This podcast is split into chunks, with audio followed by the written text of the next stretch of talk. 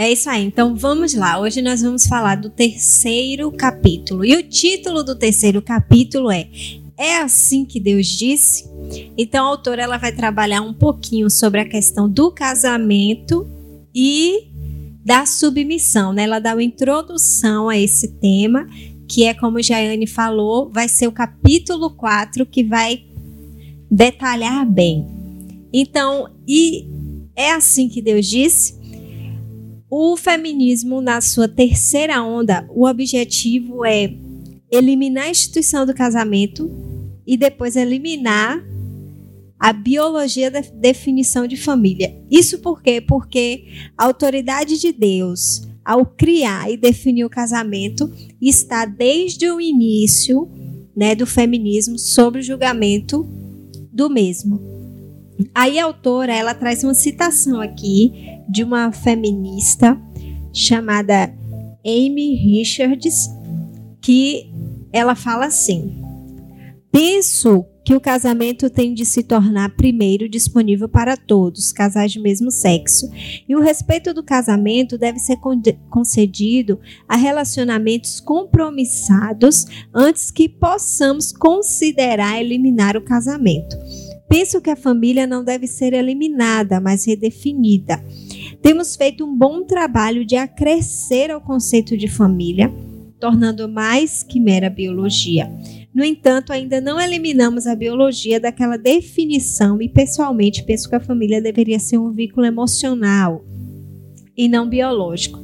Com sorte, começaremos a considerar isso em maior detalhe à medida que as pessoas forem usando a tecnologia para ter filhos. Então, nessa frase aqui, né, nessa citação, a autora ela vai, ela deixa bem claro, ela vai negando até a própria natureza, né? Porque você querer eliminar o fator da biologia, então assim, eu, eu entendo assim, né? É uma, e é uma coisa assim que Jaiane, desde que a gente começou o livro, a gente ela fala, né, do curso natural. Então é assim, realmente a vida tem um curso natural, né? É uma coisa que é natural, é uma coisa que acontece, é uma coisa que já é da essência, já é, na verdade, também a existência é o que somos. Então, assim, não tem como se eliminar um fator de biologia, da biologia, porque não há vida se não for homem e mulher, macho e fêmea. Não há vida até para que se tenha, mesmo que se faça inseminação, mesmo que se faça fertilização in vitro, né? Mesmo que se faça até tenha-se até uma barriga de aluguel, enfim, mas precisa das duas partes, do homem e da mulher.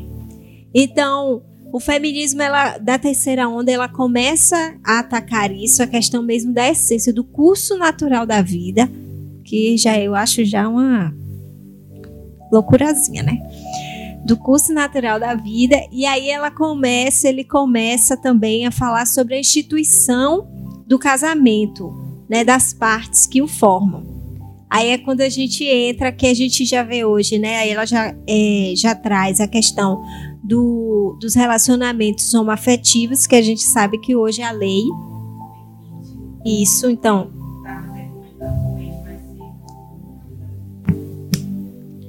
eu estava até comentando com ele mais cedo, né, sobre essa questão, que eu acredito que em hipótese alguma deveria ser reconhecido, não por um achar meu, por um achar de, sei lá, de quem é que seja, mas pelo, sim, pelo simples fato de que, de que o casamento é, um, é uma instituição de Deus. Exatamente. Quem criou o casamento foi Deus, gente. Não foi eu, não foi você, não foi é, Simone de Beauvoir. É. não foi nem, nem, nem que nenhuma... A gente não sabe nem o que com Sartre. Não é? é? Não foi ninguém, foi Deus que criou. E ele estabeleceu que o homem e a mulher, né? E definiu e estabeleceu também os papéis de cada um, do homem e da mulher. Então, se o casamento foi Deus que instituiu, foi Deus que falou que tem que ser assim, quem somos nós, né, para dizer o contrário, mortais. né? É. Para dizer que tem que ser de outro jeito. Isso mesmo. Então a gente precisa ter esse cuidado, né, de, de atentar-se a essa verdade. é, eu entendo que na vida tudo tem seus parâmetros, tudo na vida tem seus parâmetros, tudo na vida tem suas regrinhas, tudo na vida tem suas normas. Você, cada casa tem suas normas de funcionamento, né? Assim, uhum. minha casa funciona de um jeito, a casa de Jaiane funciona de outro. Porque tudo na vida a gente cria, tudo tem os parâmetros. Agora, o que, é que a gente vê hoje? Deus também é assim. Deus tem seus parâmetros, Deus tem seus mandamentos, tem suas diretrizes. E assim, às vezes eu vejo que a gente quer se enquadrar em todos, menos, menos na de Deus. Exatamente. A gente quer se enquadrar nos parâmetros do mundo, a gente quer se enquadrar na forma que o mundo diz que a gente deve ter, que o coleguinha disse que a gente deve ter que o professor da faculdade disse que a gente deve ter, mas a gente não quer se enquadrar nos parâmetros de Deus. A gente não quer se enquadrar no que Deus diz que a gente nasceu para ser. Exatamente. E assim a gente precisa, né, entender isso. O casamento é uma instituição, foi criada por Deus. É, quando a gente lê lá em em Efésios, Efésios vai, de, vai dizer que vai deixar o homem, seu pai e sua mãe, iniciar a sua mulher e será uma só carne. Então, essa é a essência do casamento, né? Um homem e uma mulher que se tornam uma só carne, né? É, se a gente for pensar, é tudo interessante, né? Quando um casal casa, é uma cama, é um quarto. Só criado mudo, gente, que é um pra cada, né? Mas é um banheiro quando tem no quarto. Enfim, então realmente é um só. E aí a gente estava estudando um pouquinho, né? A lei, ela vai, vamos dizer assim, ela mantém hoje a lei, ela tem o casamento, tem a lei que legaliza o casamento, que ela diz a instituição casamento diante das leis, que foi criada com base nos princípios bíblicos, e aí ela vai abrindo outros leques, né? Como a questão do casamento homoafetivo e da união estável. A, uni a união estável, em essência, ela tem os mesmos, vamos dizer assim, é aparentemente um casamento. Agora, você continua, o seu estado civil continua o mesmo. Né? Você tem direitos, mas o seu estado civil continua como solteiro, o que não acontece no casamento. Aí eu acredito que quando há separação, não tem nem carta de divórcio, gente. É uma quebra de contrato. É, não tem nem carta de divórcio. Na união estável, né? Na união estável. É isso mesmo. É. No casamento é. tem, né? Jaiane não... vai falar mais um pouco, a gente que ela estudou tudo. a união estável, assim, ela não exige é, formalidade. Porque no casamento precisa das testemunhas, né? Tem uma série de fatores que envolvem. Na união estável não precisa dessa formalidade toda é, ela ocorre após um período de convivência pública. Ou seja, se você já mora um tempo com a pessoa, você pode chegar lá e fazer a união estável. O casamento é diferente. Primeiro você casa para depois você ir conviver com a pessoa. É, dá direito à herança, né, a união estável. É, deixa eu ver, deixa eu ver. Mas ela pode ser questionada pelos, famili pelos familiares. Ou seja, é, ah, fulano tem uma união estável, mas, sei lá, os filhos, é, o, os pais daquela pessoa não quer, pode recorrer e a pessoa que tem união estável possa ser que não receba herança por causa disso. E ela não altera o estado civil. E uma coisa que eu achei assim o absurdo dos absurdos. Gente, você acostuma, viu? Eu já me acostumei. O absurdo é que se a pessoa for casada, casada, casada mesmo, civilmente. E... É, no casamento, porque, gente, perante a lei, a diferença entre casamento é. e união estável. Prossiga, absurdo. Se ela for casada civilmente, né, e ela assim estiver em processo de separação, não dê entrada ainda nos papéis, mas estou morando em. Ô, gente, desculpa, porque chegou a visita, a porta se abriu assim, sabe? E a gente tomou um susto. Mas é Lucas, gente, não é ninguém não, é só Lucas. Pai do Senhor, seja bem-vindo. Pai do Senhor, Lucas. também, é, Fique à vontade é. para dar a sua humilde opinião. Mãe, é, quem chega fica aqui. Ah, tá. Ah, tá. É isso aí, glória a Deus. Tá vendo aí? Você É, a maluca, gente. Ele não sabe o que vem. Não é? Lucas. Ai, Então, aí, glória é, Deus. voltando, né? Voltando, né? é que ela- a pessoa está em processo de separação. É, se ela decide que ela não quer estar mais com aquela pessoa e não se divorcia e ela quer fazer um- uma união estável com outra pessoa, ela pode. E isso não é considerado bigamia. Eu achei isso um absurdo. Eu ainda falei, oxe, ainda falei com ele, isso não é bigamia, não, gente. Aí, aí eu continuei lendo a, a- a reportagem dizia: Isso é, é, é, isso quer dizer bigamia? Ele falou: não, não é. Porque ela está em processo de separação, não está mais na mesma casa que o antigo cônjuge, e então a lei permite que ela faça a união estável com outra pessoa. Falei: meu Deus. Sendo que, se for para casar, não pode. Porque quem já casou aí, quem pretende casar, sabe, né? Que se roda os proclames, que aí. Gente, é uma coisa interessante, né? Bota lá no mural do fórum que se torna público a intenção da união, porque a gente estava conversando, né? A união estável é uma convivência, uma relação de convivência e de certa forma de conveniência. Mas o casamento é uma relação de união, isso perante a, A lei, lei. né? É assim os termos que se colocam. Mas aí, mediante essas informações, a gente já vai vendo que de certa forma a união estável ela já foge um pouco, né, do padrão de Deus sobre casamento. E lembrando que ambos perante a lei, seja união estável, seja casamento, é, hoje a lei é, como é que diz? Eita, gente, fugiu aqui o pensamento. Volta ao pensamento.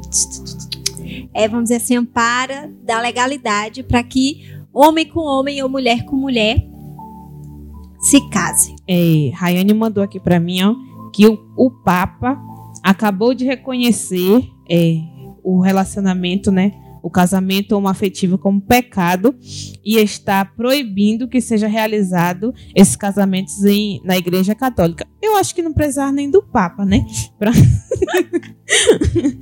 Gente, tá na Bíblia, vocês querem contestar a Bíblia? É. Uma das coisas que o feminismo diz é que o feminismo tá maior do que tudo, né? E tá maior até do que Deus.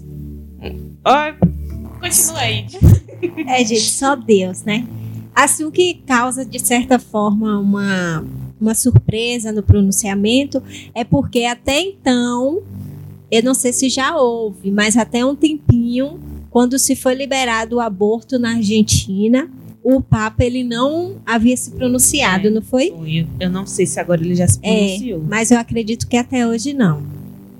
O pastor Lucinho ainda não disse nada, gente, sabe? Pastor Lucinho... Gente, pastor Lucinho é um homem formado, viu? Pastor Lucinho é cultura. É mesmo. É, então as lives dele lá, o confessionário é legal. Se você fizer pergunta boa, melhor ainda. Foi como Ed disse, né? E, é, que ela citou o livro, né? A autoridade de Deus ao criar e definir o casamento está sobre, sob julgamento do feminismo. Ou seja, é aquilo que o feminismo diz que é aquilo mesmo e acabou. E ai de quem contestar. Exatamente. São chamados de fascistas. É. Vamos lá. Então, gente, esse é o cenário, né? É o cenário de Deus criou uma instituição, tem os seus parâmetros para ela, e a gente vai vendo que o homem, nesse caso, a gente vai colocar como feminismo, e homem a gente fala nesse, em relação à humanidade, vai, vamos dizer assim, querendo desfazer a realidade do que é essa instituição. Aí, o que é que a gente chega, né? A conclusão que a gente chega. Que o feminismo, ele é uma manifestação contemporânea de uma batalha espiritual já antiga. O, o texto, o livro, ele vai trazer o seguinte, né? Gente, o livro ele é cheio de, de citações, como a gente já falou. É um livro escrito por uma jornalista, então é um livro cheio de pesquisa e ela traz muitas referências para dar bem embasamento ao que ela está falando. É, é, bom a gente falar isso em todos os programas, né? Porque não é assim só um achar dela. Ah, tive uma revelação, vou aqui escrever isso. Não. Nela tem, é, digamos assim, é, muita experiência com feminismo, porque ela se diz uma ex-feminista e, além disso tudo, ela era, ela era jornalista. E ela disse que teve um tempo da vida dela que ela já estava chata do feminismo, cansada, né? E foi quando ela foi para suas férias, benditas férias, que é, ela conheceu. Eita, abençoada. que ela conheceu a, a mensagem da cruz e a partir daí a vida dela mudou. Tudo mudou. E só o bem, a bendita submissão que ela ainda contestava, né? Porque a veia feminista dela, ela era muito forte ainda. Por mais que ela estivesse enfadada do feminismo, é. né? E ela tivesse concordado com tudo, a submissão era uma coisa que ela ainda batia de frente. Exatamente. A gente vai trazendo esses, como é que diz, flashback que fala, gente, feedbacks para vocês, porque assim, talvez é, você esteve com a gente no primeiro programa, mas tem gente que, quem sabe, já chegou hoje, né? É. Então, só para vocês entenderem um pouquinho melhor, a gente vai fazendo esses fios de back. Então, nessa existe uma guerra, né? Que a autora traz o despertamento para a gente sobre isso, que existe uma guerra, porque é a família, instituição de Deus criada né, contra agora uma família, vamos dizer assim, entre aspas, criada pelo homem. Aí a autora ela traz assim o seguinte, né? Nós estamos envolvidos no conflito cósmico espiritual que opõe Deus a Satanás, desde o princípio com o casamento e a família servindo de arena principal, onde as batalhas espirituais e culturais são feitas. Se então a crise cultural é sintomática de uma crise espiritual subjacente, a solução deve igualmente ser espiritual, não meramente cultural. Então, na verdade, tudo começou no reino espiritual. Ontem fizeram alguma pergunta sobre. Foi ontem, nem sei, porque eu não assisto a live ao vivo. Foi numa live, no confessionário, né, do pastor Lucinho. Alguém perguntou a ele sobre alguma coisa sobre a cerca. É, sobre. Sobre a cerca, não precisa. Sobre o reino espiritual. E ele colocou assim, né? Que o reino espiritual, na verdade, é o reino real. Tudo começou no reino espiritual, porque Deus é espírito. Então, tudo começou lá com Deus, vamos dizer assim, na habitação de Deus, no lugar de Deus, e aí de lá, foi de lá para cá. Então, a partir do reino espiritual, o reino físico foi criado. Então a gente precisa entender que essa guerra, como a autora coloca aqui, né, que há uma guerra e que essa guerra é antes de tudo uma guerra espiritual porque começa no reino espiritual, porque é uma, uma guerra de Satanás perdido contra Deus, que se reflete agora no reino material, que é, no caso aí o palco vai ser o casamento, né? A família. É, é, ela, a autora, ela fala assim também. É, para os cristãos, nossos verdadeiros inimigos é, não são o feminismo, não é o homem, não é a mulher, mas o nosso verdadeiro inimigo é o espiritual. Porque a nossa luta não é contra o sangue e a carne, e sim contra os principados e potestades, contra os dominadores deste mundo tenebroso, contra as forças espirituais do mal nas regiões celestes. Gente, isso aqui é muito forte. Pelo menos, assim, foi uma também das partes do livro que mais me impactou, né? É, no outro programa eu falei, né? Tem um capítulo que fala que a culpa não é do homem. É. Revolucionário. e, e aí eu fiquei me perguntando, né? A culpa, se a culpa não é do homem, a culpa é de quem? Ah, a culpa é do pecado. Beleza, tudo bem, eu ainda fiquei meio assim né? Mas quando eu li isso aqui, é, foi assim o ponto chave, né? A mudança em mim foi isso aqui. Porque a nossa luta não é contra o homem. Não adianta eu estar aqui falando, é, ah, porque tal feminista isso, tal feminista aquilo. Não. Não é contra ela que eu tenho que lutar. É contra, é algo mais forte, né? É algo espiritual. Então a gente tem que estar vigilante, né, nisso o tempo todo. E orar sem cessar mesmo, porque a batalha está cravada. Exatamente. Então, assim, esse é o despertamento nesse capítulo, né, Jaiane? Que a autora ela vem trazer para a gente esse despertamento contra essa realidade que nós, enquanto igreja do Senhor, nós estamos numa batalha, porque é a igreja do Senhor, as verdades de Cristo contra as mentiras de Satanás. E a gente precisa se posicionar, né? A gente precisa confiar, a gente precisa crer, a gente precisa caminhar realmente segundo essa verdade, segundo esses mandamentos, né? Segundo o que Deus diz. Se estamos em uma batalha, nós precisamos saber de onde ela vem. É, e nós precisamos saber como lutar, né? Que é importante. Aí na página 92, a autora também vai trazer algo bem legal. Lê aí, Jaiane, por favor. É, ela diz, né, que Konstenberg, como a gente disse antes, o livro é cheio de citações. E ela fala desse carinha aqui, né, Konstenberg. Ele diz é, que andamos todos os dias com a nossa arma mais estratégica. Qual é o elemento-chave na guerra espiritual? De acordo com a Escritura, é a mente humana. Mais receio que, assim como a serpente enganou a Eva com a sua astúcia, assim também seja corrompida a vossa mente e se a parte da simplicidade e pureza devidas a Cristo.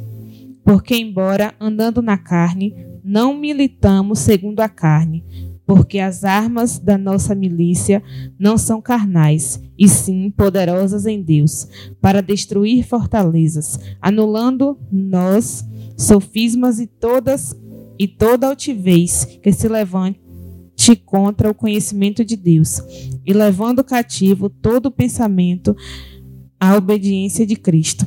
Assim como Satanás discutiu com Eva, sobre por que ela deveria desobedecer a Deus no jardim, assim também os pensamentos das pessoas são a arena onde as nossas batalhas espirituais são ganhas ou perdidas. Profundo, né? Então, nós estamos numa guerra. Onde é que é essa guerra, né? A arena dessa guerra é a nossa mente e nós precisamos lutar com que armas? Com as armas né, espirituais, que é principalmente oração uma e a palavra do Senhor, né, que é a espada de dois gumes. É, as guerras espirituais são ganhas ou perdidas nos pensamentos que entretemos no dia a dia. As ideias, elas importam, né? Porque eu vi nós estamos o tempo todo influenciadas também sobre o pastor Lucinho, então você tá. É, está uma coisa assim, sabe? e super interligado. É. é. Mas ele é benção. Num confessionário também que eu estava assistindo, aí ele falou assim: que basta Satanás sussurrar no ouvido da gente: você não presta. E a gente acredita. E aquilo ali é suficiente para criar uma batalha na nossa mente né, sobre os planos de Deus na nossa vida, sobre o que Deus tem para nós, né, sobre o que Deus fala acerca de nós, sobre o que a Bíblia diz, né, de nós. Aí ele fala assim: Deus está o tempo todo dizendo na Bíblia: Você é meu filho, você, eu tenho um, plano de vida para você, né? Você é bênção, você é luz, né? Mais que vencedor. Isso, mais que vencedor, mas que a gente não acredita. E basta Satanás sussurrar e aí a gente esquece tudo que a Bíblia diz, a gente bota é, Deus contra a parede, né? E a gente quer fazer tudo ao contrário daquilo que Deus diz. Exatamente, porque a guerra Satanás lançou, né? Como o Jair falou, sussurrou, foi pro pensamento, gente, pronto. Ali começou a terceira guerra mundial dentro da gente.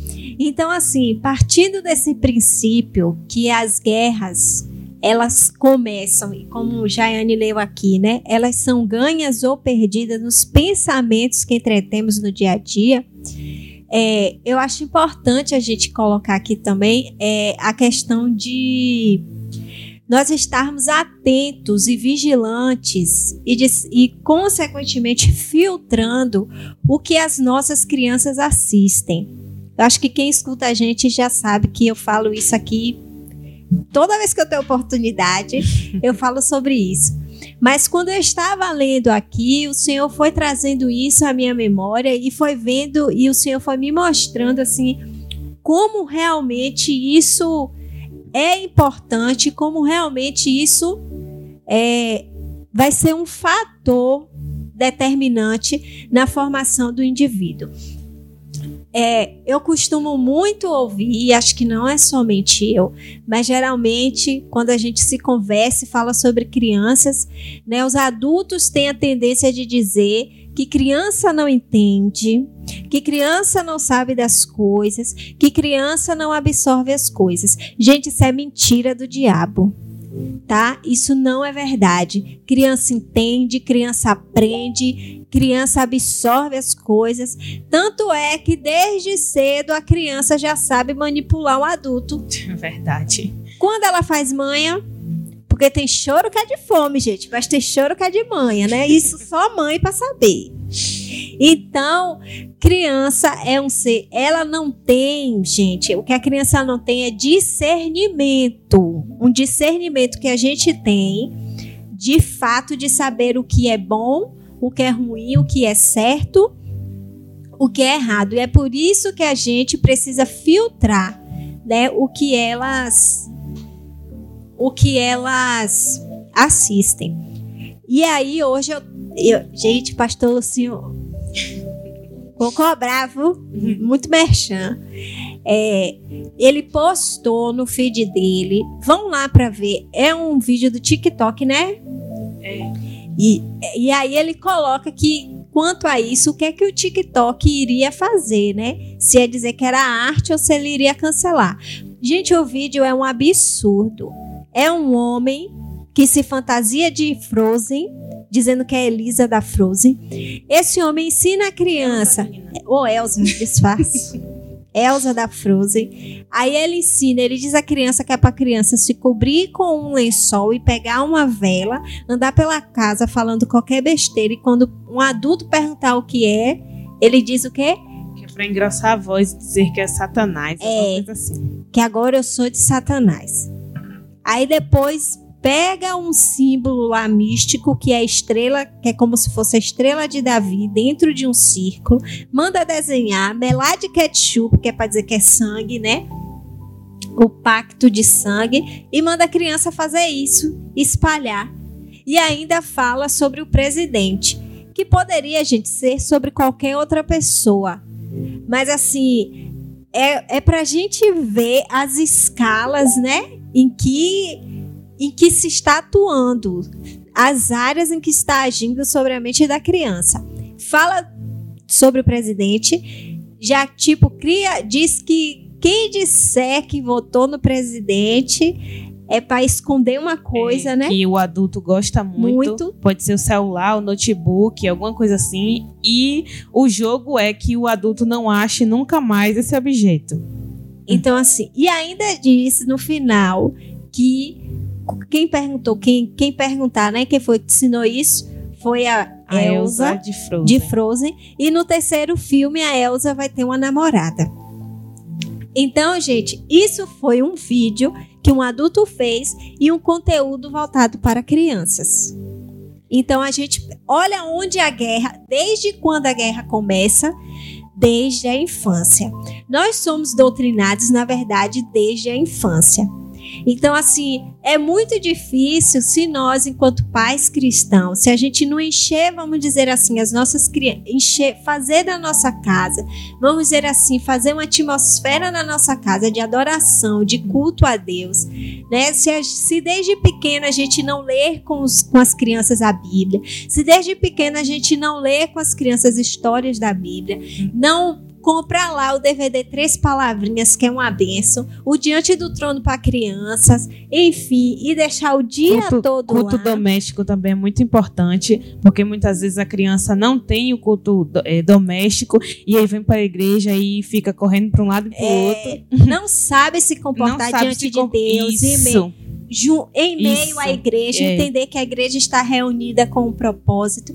Então, nós estamos numa guerra de princípios, né? O que a autora quer dizer aqui, ela vai trazer, claro, obviamente, sobre a questão do casamento. Mas o que ela quer dizer é que nós estamos numa guerra de princípio e que essa guerra começa na mente e nós ousadamente declaramos que essa guerra começa na mente desde a infância. Aí a gente simplesmente ignora, né, o fato espiritual e acha, ah, é criança, isso é, É. normal. E gente, não é normal não. Não é. Não é normal. Criança não é burra, gente. Criança não é tabuinha rasa, assim, como a gente pensa, não. Ela absorve, na verdade, ela é uma esponjinha mesmo, porque ela absorve tudo. Então, inconscientemente, é, a criança ela vai absorvendo tudo que for colocado diante dela. Tanto é que a criança, a gente vê casos né, de criança que geralmente fala assim, elas aprendem mais atitudes, elas re- é, costumam replicar atitudes, ações, do que aquilo que os pais às vezes falam, Falam, é. não é assim? Uhum. Então, assim, isso é- Aquilo que ela vê, ela reproduz. Exatamente. Então a gente precisa estar atento com aquilo que as nossas crianças estão vendo, né? Com o que as nossas crianças elas estão tendo contato. Nós não é tão sério isso que se você for ver, pega os desenhos, pega os desenhos, senta um pouquinho para assistir e você vai ver que nos desenhos ali está tudo É uma atmosfera bastante sombria. É. Né? E apresenta muito, tem muito das questões espirituais. Ó, se você assiste o filme de Moana, gente. Meu Deus do céu. A bonequinha é uma gracinha. Hum. Mas por uma questão até regional, tem muito do espiritual, tem muito da crença. Gente, tem um povo, no- um povo não, é um caranguejo, eu acho, no filme, que habita nas profundezas das águas. Que misericórdia, eu fiquei assustada. Eu adulta, bem, bem nada, sou jovenzinha, tenho 15 anos. Eu fiquei assustada. Então, assim, estamos numa guerra, numa guerra de princípios. Então, nós que somos pessoas conscientes, que temos essa capacidade de filtrar, de, de des- discernir que Deus nos dá é, sobre o certo e o errado, sobre o bem e o mal. Então, vamos fazer esse filtro nas nossas crianças. Porque a gente acredita em que todo princípio contrário à Bíblia, eles são colocados, apresentados às crianças. Nos livrinhos, nas produções, como eu falei, nos chamados currículos ocultos estão lá. Entendeu? É por isso que quando se começou a rever né, a questão, acho que é assim, né, racial, é, uma das lutas foi que nos livros didáticos infantis aparecessem o que agora famílias negras. Então vocês acham que a partir de agora, olha só, teve uma campanha da Natura no Dia das Mães, eu lembro Dia das Mães, Dia dos Pais, é, que ela já trouxe na revista Mamãe e Mamãe. Então aquilo ali tá implícito. Olha, a campanha foi a da Natura que trouxe Tami também. Foi. Então, tudo isso é uma forma de querer de, ser- é, de dizer que as coisas agora são desse jeito. Então, vamos realmente estar atentos, nós também. Vamos estar atentos ao que vemos. Eu gosto muito de série, mas hoje eu tenho buscado filtrar o que eu assisto porque a gente vai habituando o olhar a coisas que a gente sabe que não é de Deus. Então, eu falo isso é uma experiência minha, gente, entendeu? Continuo assistindo séries, continuo, mas eu tenho filtrado muito. Quem me conhece sabe. Josi, eu creio que ela é prova disso. Sempre que eu percebo algo, eu falo, Josi, vigia e não deixa Carlos assistir. Quando Carlos está lá em casa, eu fico, Carlos, tu tá assistindo o quê? Não é, Éder? É desse jeito. Ele fica, não é nada não, é só isso e isso aqui. Eu, hã, pera aí que eu vou ver o que é que tu tá assistindo. Então vamos ter esse cuidado, né? Vamos encher a mente das nossas crianças, vamos encher a nossa mente com a palavra de Deus, com os princípios de Deus. Então, em suma, gente, é isso aí, né? Nós estamos numa batalha, nós precisamos ter consciência disso e nós precisamos nos preparar e lutar, né? É, essa batalha ela tá em ela está em todos os lugares, né? Tanto uma coisa mínima que você pode achar mínimo no TikTok, no TikTok. É, como esse vídeo. Como esse vídeo tá no, no TikTok. Gente, minha prima de acho que tem 12, 10 anos, não sei, tem TikTok, eu não tenho TikTok. né? Carlos tem TikTok. Tem, gente, fim do tempo. Tem o quê? Oito anos, eu não tenho TikTok. Então, é, tá ali, né, nas redes sociais.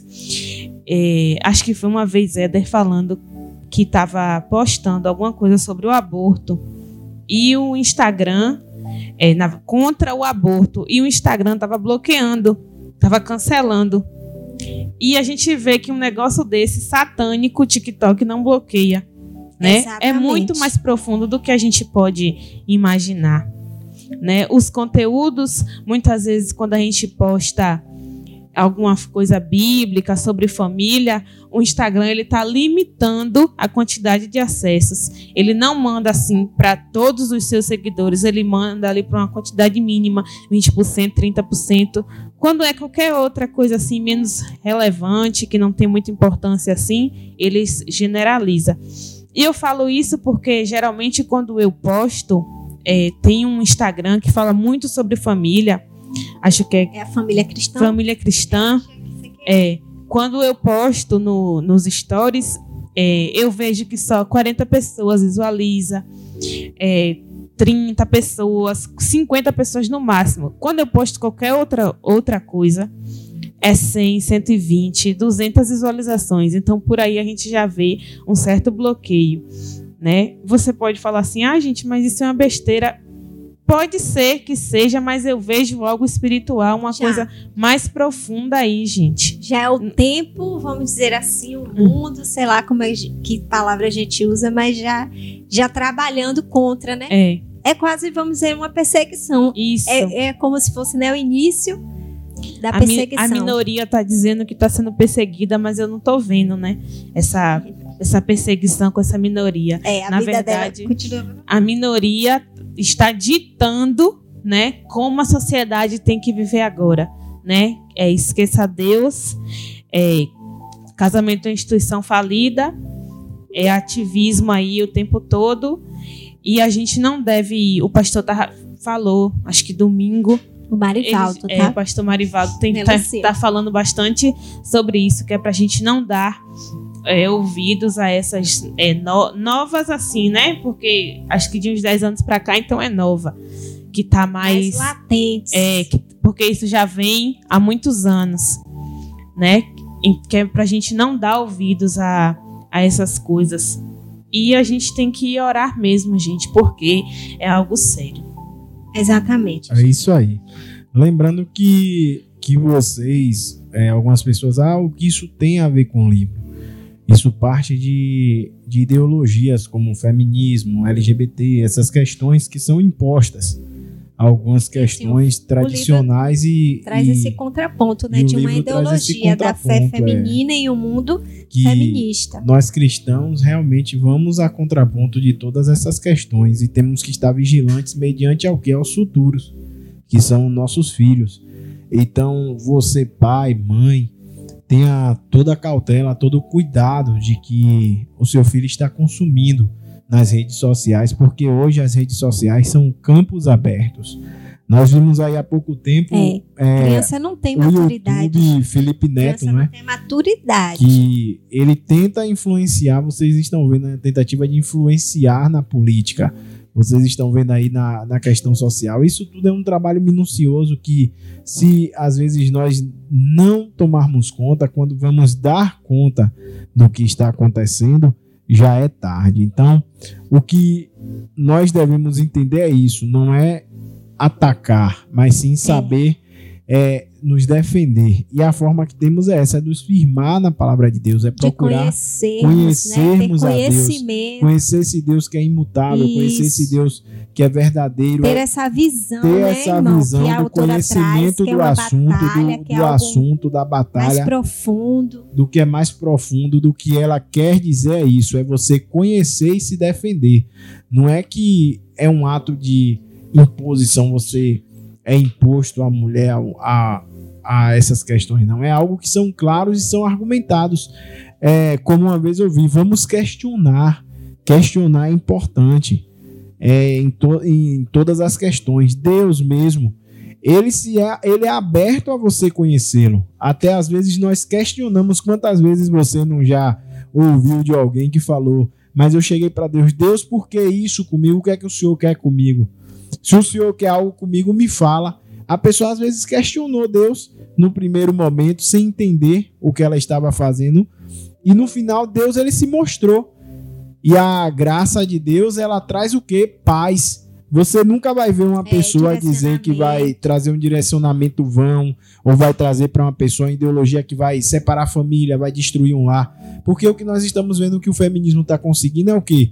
Elas querem destruir casamentos, destruir famílias, e é a partir disso que o plano maligno se estabelece. Então o que nós temos que fazer é o quê? Mesmo que nós sabemos que o mundo jaz no maligno, que os tempos difíceis vão vir, mas isso aqui é acima de tudo para sua seu fortalecimento em Isso. Cristo Jesus. Esperto. É um despertar para que você também aprenda e tenha como blindar e levar mais pessoas a entender o real sentido de algumas ideologias e saber digerir isso a ponto de é, não, é, não digerir isso, não a- se alimentar disso, mas sim de saber lidar com isso, com as situações.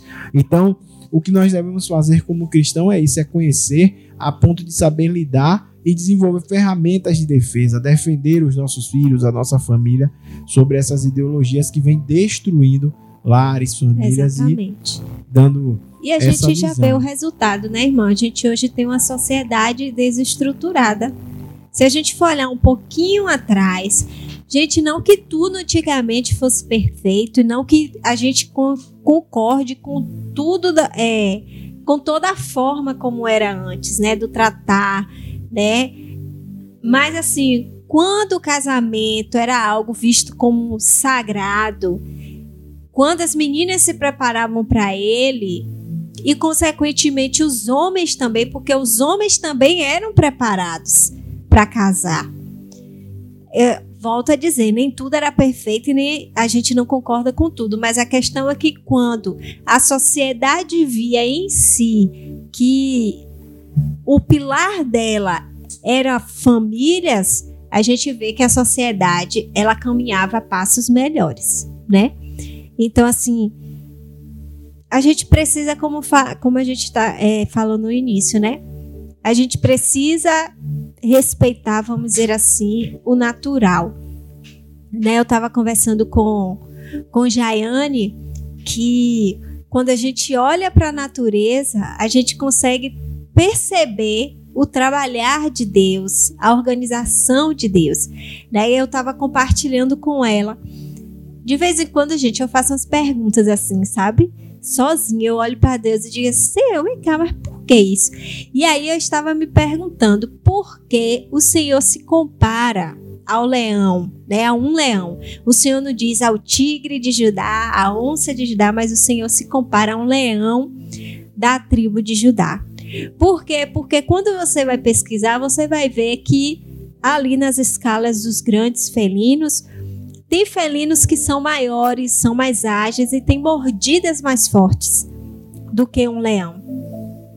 Mas o leão ele tem duas características que são ímpares. Nenhum dos outros grandes felinos possui.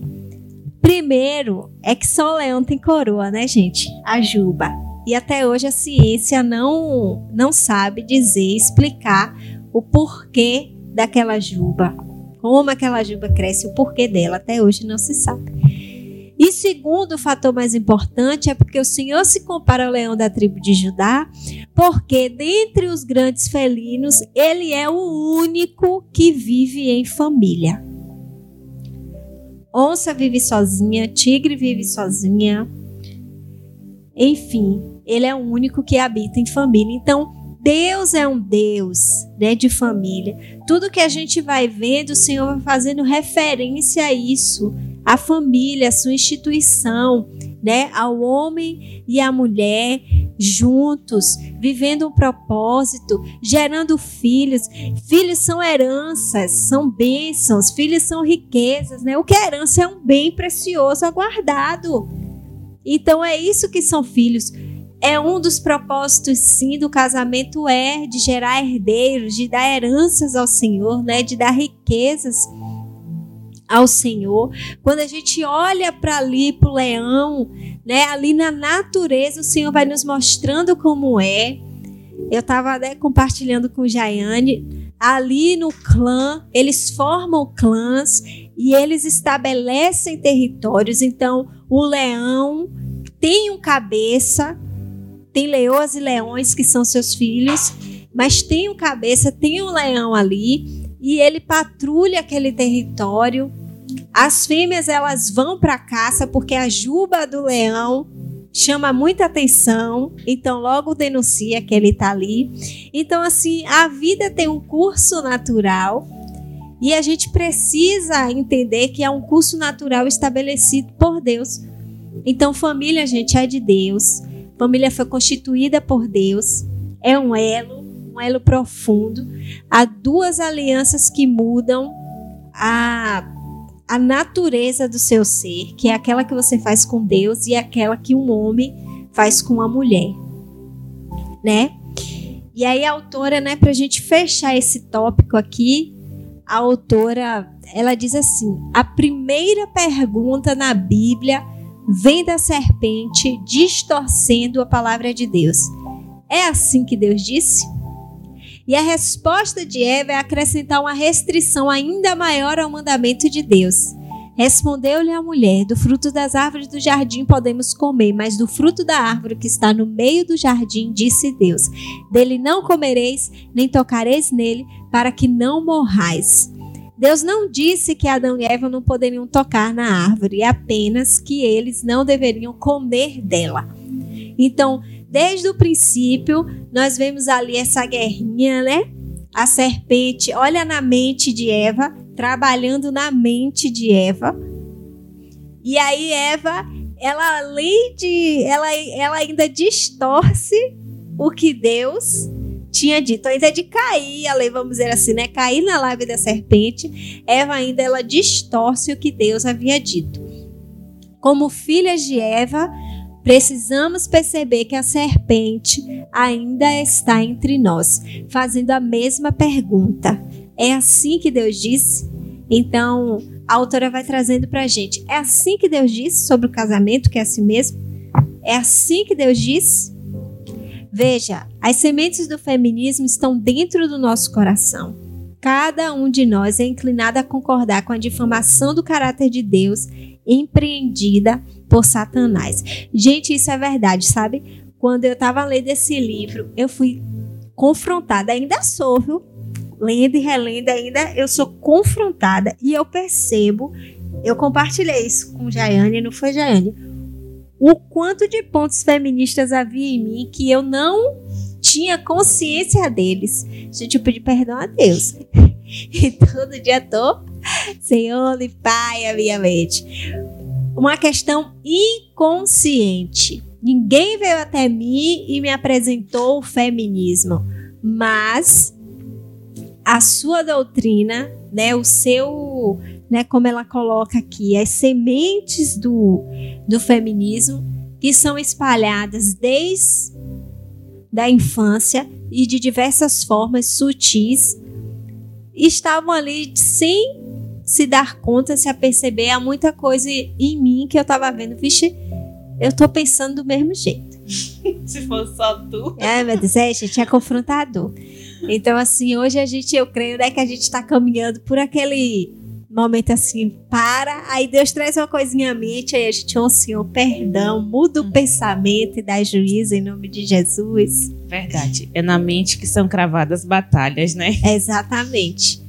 E muitas percebidas e outras desapercebidas. Jaiane quer falar algo antes da gente fechar esse subtópico? E aí, para terminar, né, a gente vai dar início, a autora coloca assim: Então vamos analisar uma incendiária questão do casamento. É assim que Deus realmente disse que as esposas devem ser submissas aos seus esposos? Essa resposta é para o próximo bloco. Então a gente vai beber uma aguinha, respirar um pouquinho, vai ouvir um louvor e a gente espera que você continue aí do lado, viu? Espera que a gente vai voltar para a gente falar um pouquinho sobre isso. Vai lá no podcast e dá uma escuta para você conferir aí tudo que aconteceu. Então, Deus abençoe a todos. Já já nós voltamos, é, já já nós voltamos. É isso aí, glória a Deus. É, no final, né, do último bloco, a gente falou sobre a inclinação, né, do nosso do nosso corpo ao pecado. E tem um versículo em Gênesis 8, 21 que fala justamente isso, que diz assim: O Senhor sentiu o aroma agradável e disse a si mesmo: Nunca mais amaldiçoarei a terra por causa do homem, pois o seu coração é inteiramente inclinado para o mal desde a infância, e nunca mais destruirei todos os, os seres vivos como fiz é, desta vez. É, as sementes do feminismo elas, elas estão no nosso coração. Cada um de nós é inclinado a concordar com a difamação do caráter de Deus, empreendida por Satanás. Nós frequentemente nos irritamos com os bons limites que Deus nos colocou. É, nós somos facilmente tentados a pensar o pior de Deus e muitas vezes duvidamos do que Deus restringiu de nós seja tão bom quanto o que Ele nos deu. De alguma forma, temos muito mais em comum com as feministas do que nós podemos perceber. É, foi isso né, que eu falei. Nós estamos desde a nossa infância é, inclinados para o mal. Nós estamos desde a nossa infância inclinados é, para o pecado.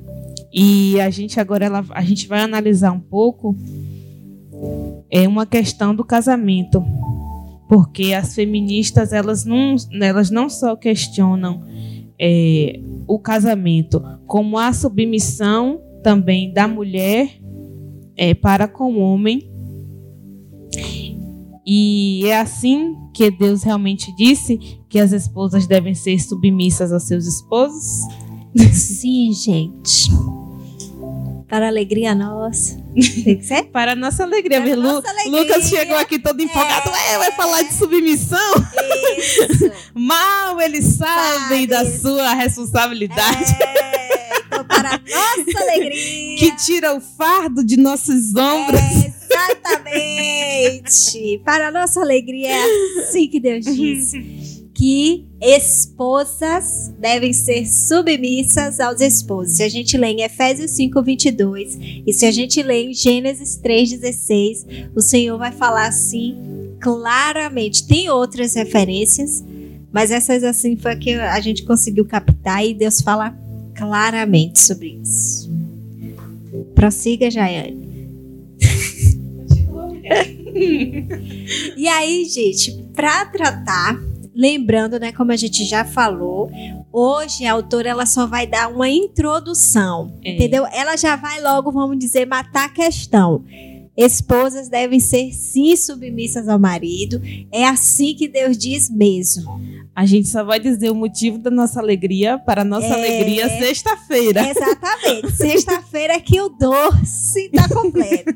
É o brigadeirão, entendeu? Que é aquele bolo. É isso aí. E aí, a autora coloca assim: que nesse quesito, nela, para trabalhar esse quesito, ela vai. Ela traz um subtítulo dizendo assim: Imitadores de Deus. Em Efésios 5, 1, versículo 1 e 2, que é o mesmo capítulo onde está dizendo que as mulheres devem ser submissas aos seus maridos, vai dizer, começa assim, né? Sede, pois, imitadores de Deus, como filhos amados, e andai em amor, como também Cristo nos amou e se entregou a si mesmo por nós, como oferta e sacrifício a Deus em aroma suave. Então, nós, como filhos, precisamos ser imitadores do nosso Pai. E por que isso? Para apresentar, gente, esse quesito submissão, para explicar mais ou menos como funciona, a autora ela traz uma, uma abordagem que eu particularmente eu nunca tinha pensado desse jeito e eu nunca tinha ouvido ninguém falar desse jeito. Já a Jaiane, ó, tá mais sabida do que eu, gente. Diz que já. Mas eu, assim, pra mim foi uma surpresa e pra mim é um dos pontos altos do. É, mas é mesmo, eu também fiquei como Ed com- com- quando eu vi a primeira vez. Eu vi foi do pastor Douglas Gonçalves, uma pregação Sabido dele. ele, hein? Será, gente, que ele copiou daqui? Gente, ele, de- ele deve ter feito uma alusão, aprendido com. Porque ela vai trazer uma citação aqui de Wayne Grudem. Então, possa ser, né? Que ele aprendeu com ele, né? A gente já disse que aprendeu também. E agora a gente sabe ensina, né? então, o que é que ela faz, né? Ela diz assim, ó. Quando a ideia do cabeça e da submissão começou, a ideia do cabeça e da, sub, da submissão nunca começou. Ela sempre existiu na natureza eterna do próprio Deus. Porque ela, ele, ela diz né, que sempre existiu na natureza eterna do próprio Deus, porque ela vai colocar assim, se a gente observar, é verdade, né? A escrita nunca diz que o filho envia o pai para o mundo, ou que o Espírito Santo envia o pai ou o filho ao mundo, ou que o pai obedece aos mandamentos do filho ou do Espírito Santo. Nunca a Escritura diz que o Filho nos predestinou para sermos conformados à imagem do Pai. O papel de planejar, direcionar, enviar e comandar o Filho pertence ao Pai somente. O pai tem eternamente um papel de liderança, uma autoridade para iniciar e direcionar, que o filho não tem, assim como também o Espírito Santo não tem. Então, se a gente vê, gente, quando eu li isso aqui, eu falei, nossa, realmente é desse jeito. Quando a gente vai estudando os evangelhos, né, Mateus, Marcos, Lucas, João, nós vemos constantemente Jesus, o Filho, né, falando: O Pai me enviou. Constantemente Jesus está ali dizendo que está obedecendo ao Pai, que ele está fazendo a vontade do Pai, que ele está ali cumprindo os propósitos do Pai, né? É, isso não implica que Jesus não tivesse vontade, vontade própria. Prova disso é que ele, quando está perto de ser crucificado, ele chega, vai ao monte e diz, né, Pai, se possível, me este cálice, mas todavia seja feita a tua vontade. Então, assim, há mesmo é, essa, essa dicotomia, né, é, de liderança e de submi da submissão e realmente está ali na trindade, né, no Deus Pai, no Deus Filho e no Deus Espírito Santo. Então, mulheres, principalmente esposas, para nossa alegria, a submissão, ela existe e a gente precisa entender que ela não é uma coisa má. É, como assim, a gente ontem. É porque, gente, quando e Jane, a gente conversa ultimamente, são muitas polêmicas levantadas, né? É cada cada coisa que sai que só Deus. Ah, glória a Deus por isso. E aí a gente estava ontem conversando e falando sobre isso. E aí a gente faz aquela pergunta que acho que todo mundo já um dia se perguntou, né? E se somente Eva tivesse comido do fruto? Né? Então a gente, será que ainda existiria essa dicotomia é, liderança e submissão? Né, cabeça e submissão, a ideia do cabeça e da submissão. Então, assim, a gente, eu creio que, né, que a gente chegou ali no consenso que realmente exi ia existir já na verdade já existia, porque desde a criação o Senhor disse que faria para Adão uma auxiliadora. Auxiliadora. Né? Ah, eu fico brincando, né, com ele. Todo encontro da gente eu brinco com isso. É. Nunca vi, gente. Só Deus na minha vida.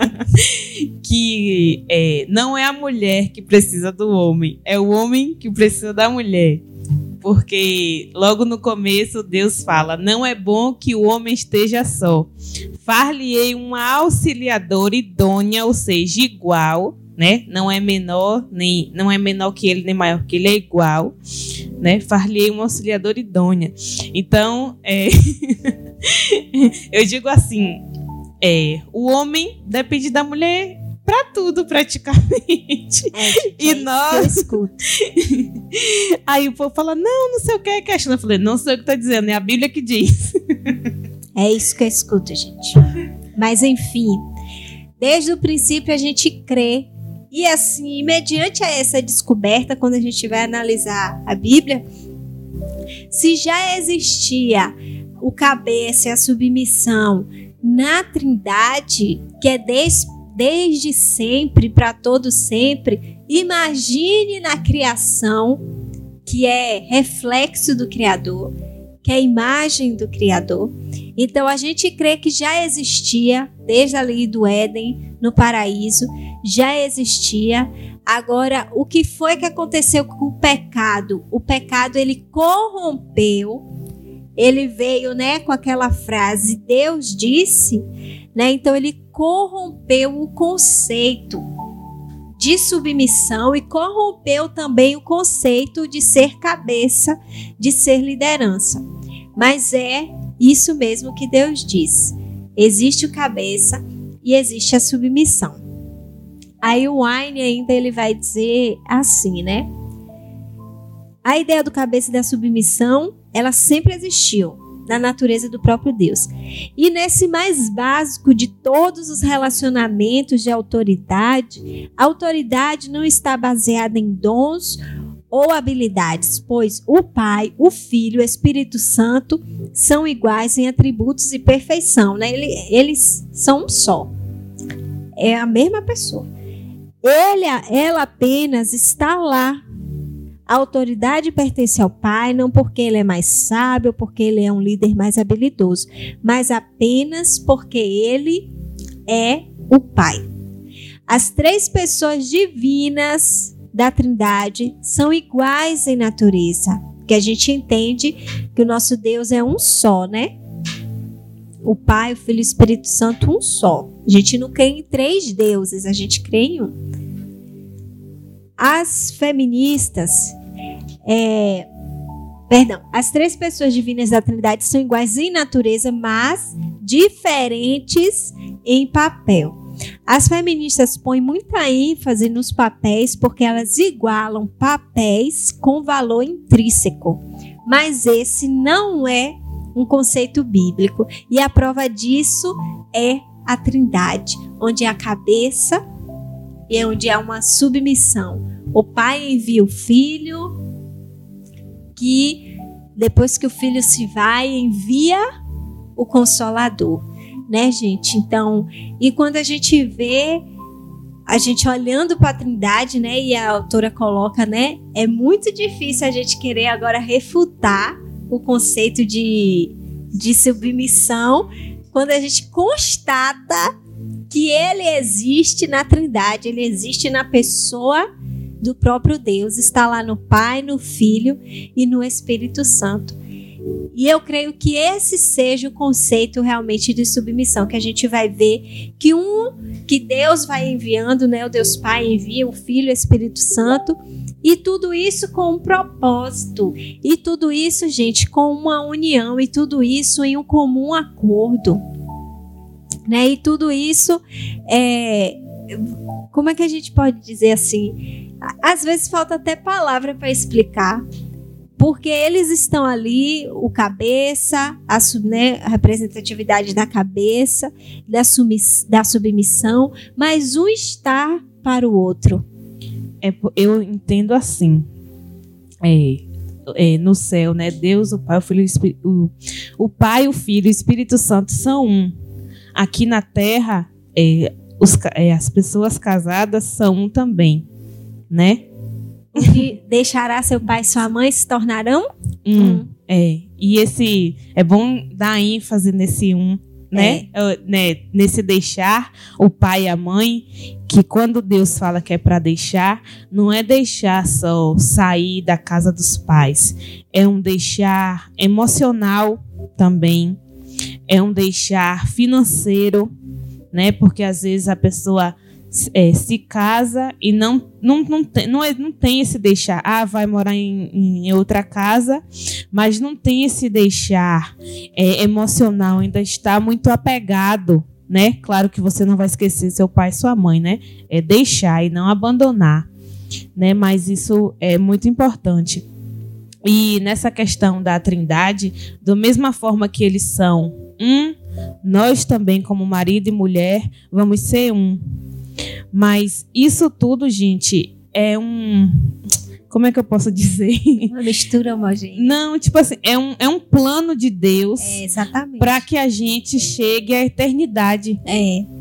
E para né? que as coisas funcionem. Isso, Deus tem uma. Assim, tem um propósito nisso tudo, né? A gente é uma coisa que a gente estava pesquisando na questão do casamento também, que eu não sabia, mas que as nossas, quando a pessoa se casa, as certidões de nascimento não deixam de existir. Deixam, de é. existir. A pessoa passa a usar agora a certidão de casamento, né? É uma só para os dois. Isso né? Eles se tornam um até perante a lei. É. Então, o princípio a gente vê princípio bíblico do casamento quando a lei nas, foi formada na sua essência, lá nos primórdios, né? Porque hoje ela tem tipo as emendas, como a questão do casamento homoafetivo.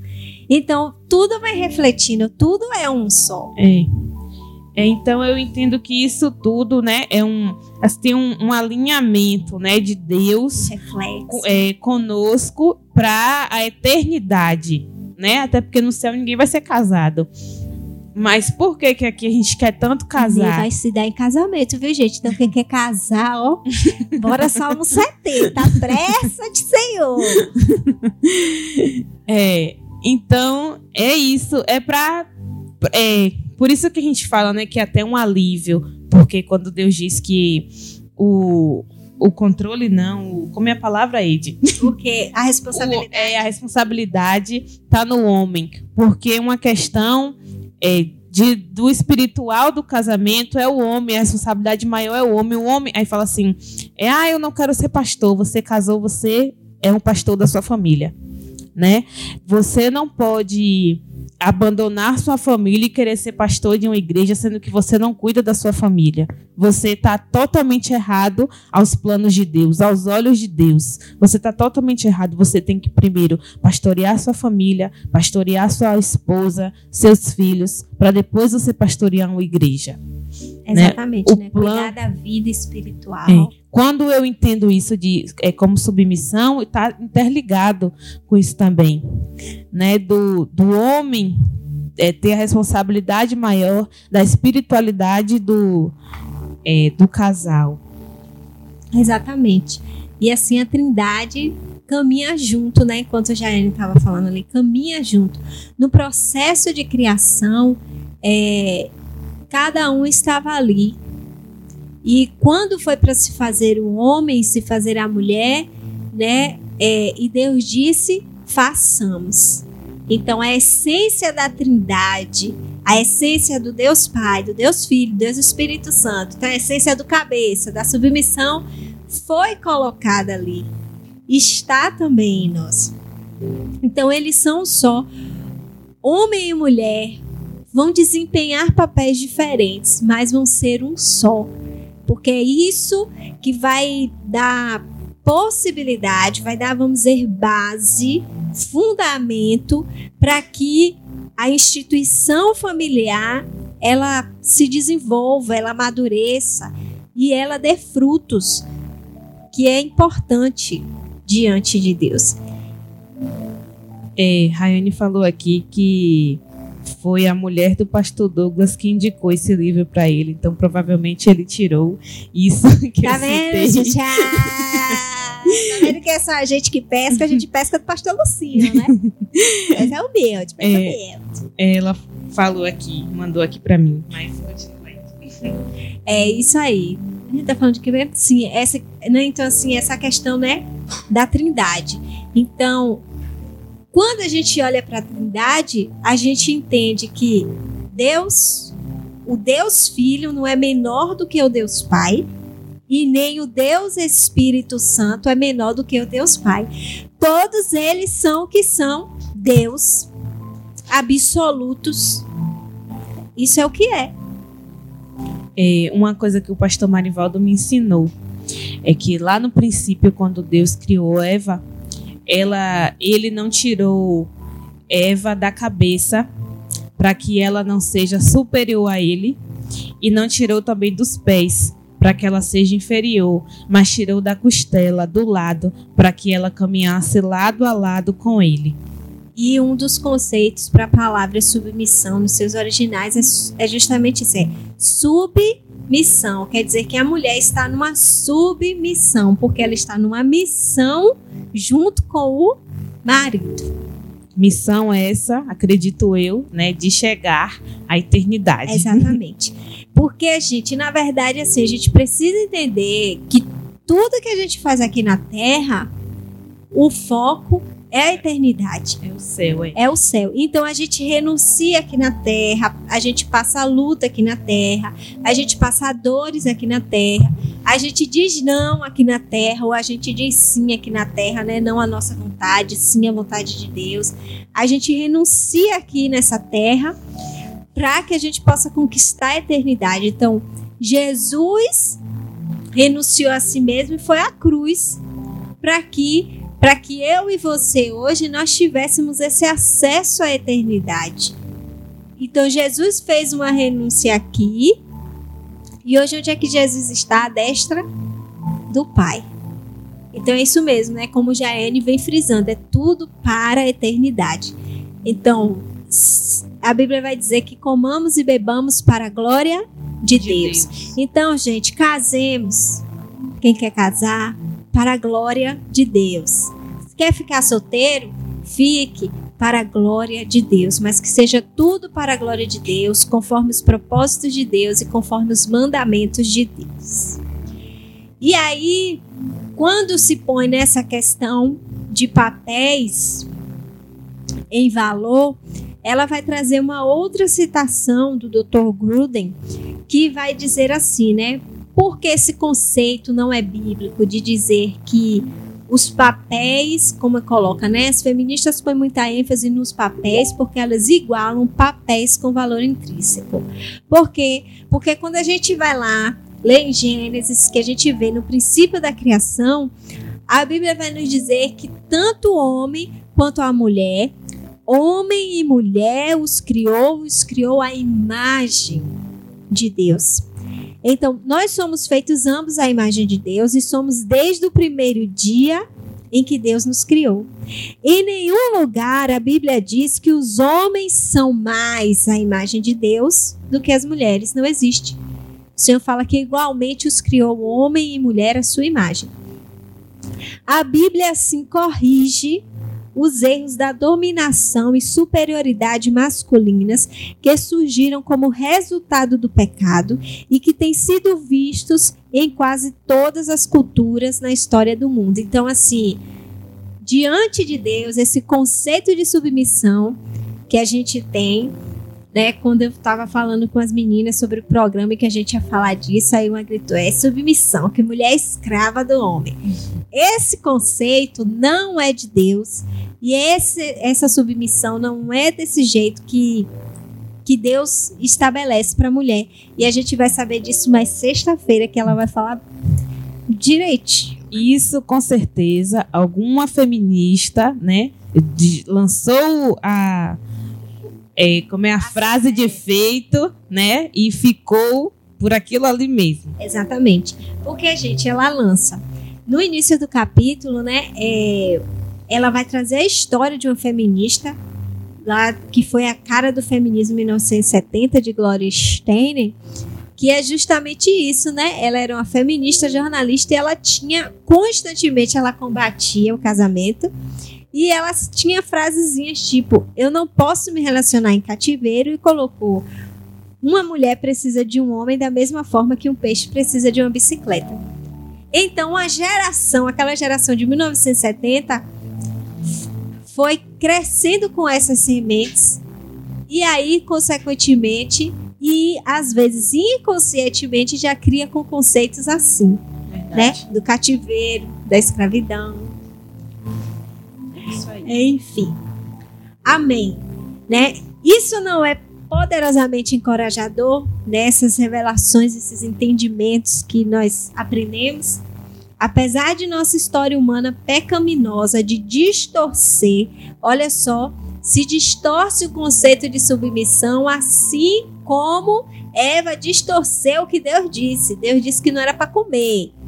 Eva disse que Deus disse que não era para comer nem para tocar. Então, da mesma forma, gente, se a gente quer entender o mundo hoje, é só olhar para o início. É. Verdade. Salomão vai dizer que não tem nada de novo debaixo do céu. Então é só olhar para o início, só olhar aqui para a Bíblia, que a gente vai entender tudo. Minha vida mudou também depois que eu assisti a série Gênesis. Ai, meu Deus. não, é sério. Não deixa o Lucinho, o pastor Lucinho ouvir isso, não, gente. Tá Foi assim, dele. Não, muita coisa na que eu lia. Nem tudo é verdade, não, viu, Não, gente? é, claro, com certeza. um bocado de coisinha ali, hashtag errei aqui, enfeitei.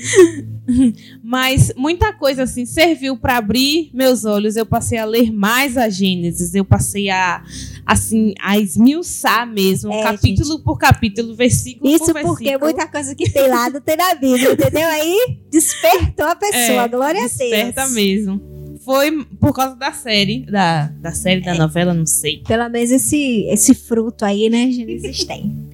Então é assim, esses erros, essas distorções que nós falhos temos de submissão, né, que a sociedade tem de submissão, eles nunca foram aceitos por Deus e não foram assim planejados por Deus. E aí quando a autora ela coloca tudo isso, né, ela nos convida a voltar para o texto de Efésios 5, que é onde tem essa citação, né? As mulheres sejam submissas ao seu próprio marido. Gente, a gente vai ler porque é importante, certo? Para que é, se entenda melhor o que ela vai dizer por aqui em diante. Então, Efésios 5. As mulheres sejam submissas, a partir do 22. As mulheres sejam submissas a seu próprio marido, como ao Senhor, porque o marido é o cabeça da mulher, como também Cristo é o cabeça da igreja, sendo este mesmo Salvador do corpo. Como, porém, a igreja está sujeita a Cristo, assim também as mulheres sejam em tudo submissas a seu marido. Maridos, Amai vossa mulher, como também Cristo amou a igreja e a si mesmo se entregou por ela, para que a santificasse, tendo-a purificado por meio da lavagem de água pela palavra, para apresentar a si mesmo igreja gloriosa, sem mácula, nem ruga, nem coisa semelhante, porém santa e sem defeito. Assim também os maridos devem amar a sua mulher como ao próprio corpo. Quem ama a esposa a si mesmo se ama, porque ninguém jamais odiou a própria carne. Antes a alimenta e dela cuida, como também Cristo faz com a igreja, porque somos membros do seu corpo. Então, nesse versículo, a autora ela vai trazer para gente aqui, né, dois pontos. E ela começa dizendo que nós devemos cultivar uma sabedoria santa, baseada no entendimento do que é a vontade do Senhor. Então, às vezes a gente pega um versículo e a gente não lê o versículo na totalidade, a gente lê partes dele fora de contexto e aí os enganos são formados. Então, quando a gente lê esse capítulo, a gente frisou né, esses versículos porque estão mais diretamente o que a gente vai falar aqui, nós temos alguns pontos a anotar. O primeiro deles é que esse capítulo contém mais versículos dirigidos aos maridos. E esses versos têm os mandamentos mais difíceis. Então, se a gente for realmente é mais fala mais aos homens e implica uma responsabilidade maior aos homens do que às mulheres. Isso deixa a esposa com o desafio de respeitar o marido falho e de se submeter a ele, né? Porque, gente, é o que a autora quer dizer que eu, que eu entendo, né? A Bíblia ela traz aqui nesses versículos um padrão de marido. Gente, não é qualquer padrão, não, viu? É o padrão de marido que a Bíblia diz que deve ser, que o marido deve ser, é no nível de Cristo.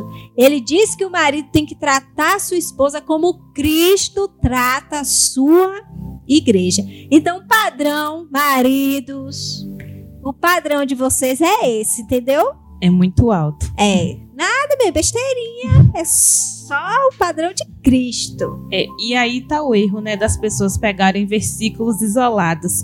Porque eu acredito que todo esse tempo é, só pegou a parte do mulheres sejam submissas.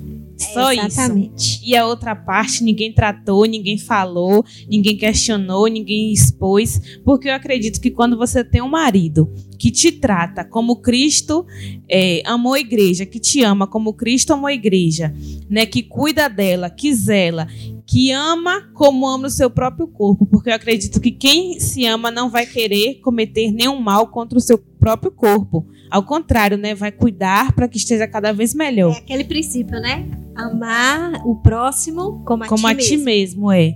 Então, quando, quando você tem um marido desse, você a sua tarefa de ser submissa a ele é a mais fácil. É. Docinho com açúcar.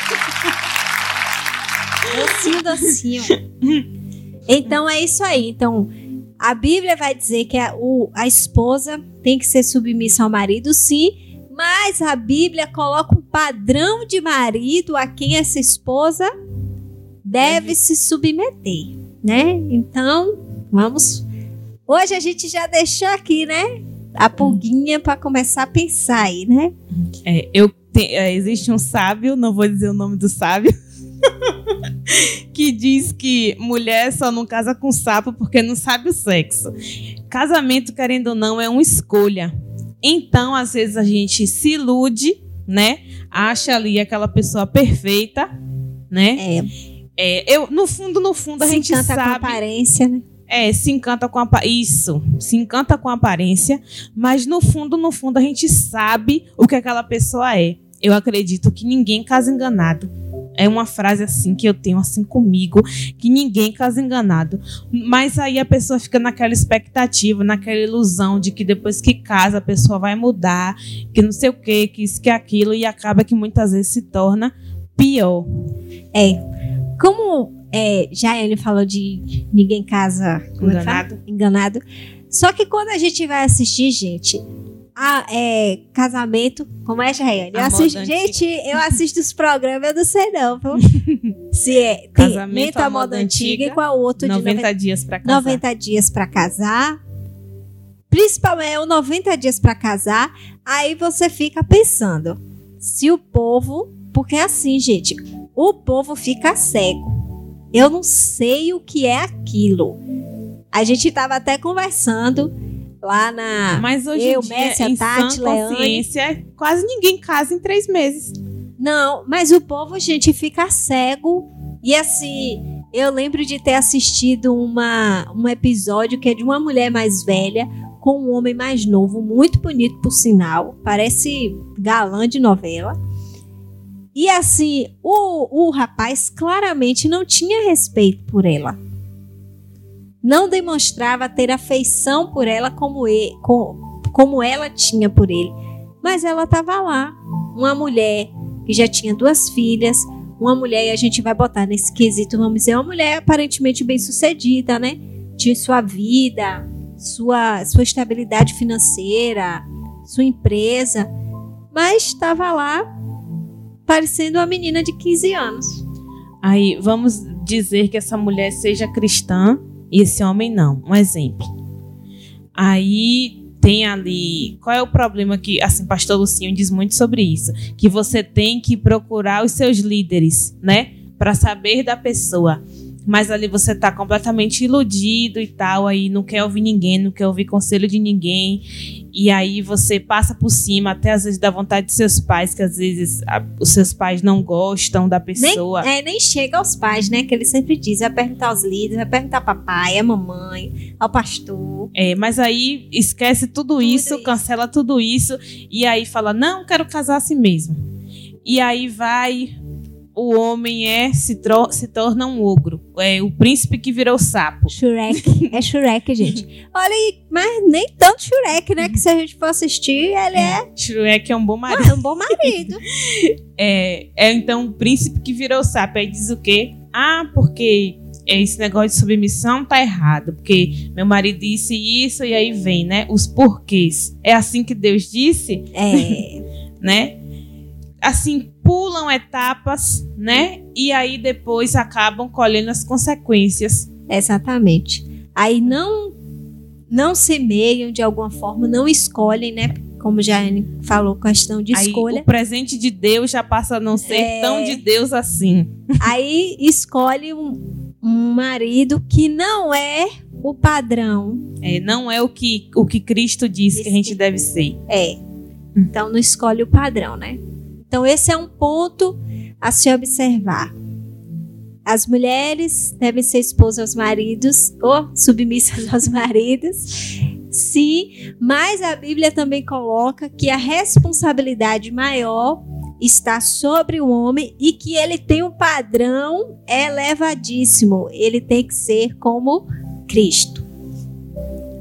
A segunda coisa a se notar é importante.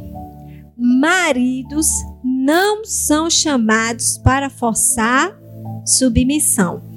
Esposas são chamadas a se submeter a seus maridos, porque essa é uma expressão de adoração ao Senhor. E aqui eu já entendo, como Jaene já falou, a questão da escolha. É tudo uma questão de escolha, no sentido assim. Que se é um chamado, porque assim, a gente estava até conversando, Rayane também estava nesse. Foi aqui no estúdio, na verdade, que a gente estava falando sobre isso, né? A questão. O que a gente falando, né, e tal. É, casamento, gente, não é mandamento. No sentido de. Que a gente fala, não é mandamento no sentido como assim? Porque não é um mandamento quando Deus diz: amarás teu próximo como a ti mesmo é, adorará somente a Deus, é, tem que perdoar quem lhe ofendeu, entendeu? Esse tipo de mandamento. Casamento não é. Casamento é uma escolha. Agora, a partir do momento que você escolhe casar, você tem que entrar nos conformes do casamento. As mulheres têm que se submeter e os maridos têm que ser tem que trabalhar para ser no padrão de Cristo. Ponto, fato. Então, se a mulher é chamada, é uma questão de escolha. E mulher, você faz essa escolha. É, eu entendo assim, não sei se Jaiane concorda, né? Mas eu entendo que essa escolha da submissão a mulher ela já fez automaticamente quando ela escolheu casar. Ah, uma coisa aqui muito importante. Aí vai uma dica para mulheres solteiras. Isso Love tem... Hits agora, gente. Momento Love Hits. Não, isso tem aqui no livro. Especial Células. É, isso tem aqui no livro, foi uma coisa assim, que eu achei muito importante. Ela diz assim, a, a autora diz que é, se você tá com um homem e ele diz que não quer casar ou que não quer namorar, não quer dizer que ele não quer casar ou que ele não quer namorar, ele, é porque ele não quer casar com você. Gente, isso eu já ouvi muita menina dizendo: Ah, ele disse que não quer casar, mas ele vai casar assim, vai casar comigo, não sei o quê. Gente, isso é real, não é coisa da minha cabeça, Ô, Jaiane, não. se eu não me engano, ela faz essa. Ela traz tipo uma citação de um homem quando ela faz quando ela fala sobre isso. Eu não lembro que capítulo é, gente, porque é muito grande é, esse livro. Mas se eu não me engano, gente, ela traz isso com uma citação de um homem. É porque não é que ele não quer casar, ele não quer casar com você. Gente, se você tá com um homem e ele diz que não quer casar, é cilada, Bino. Cai fora.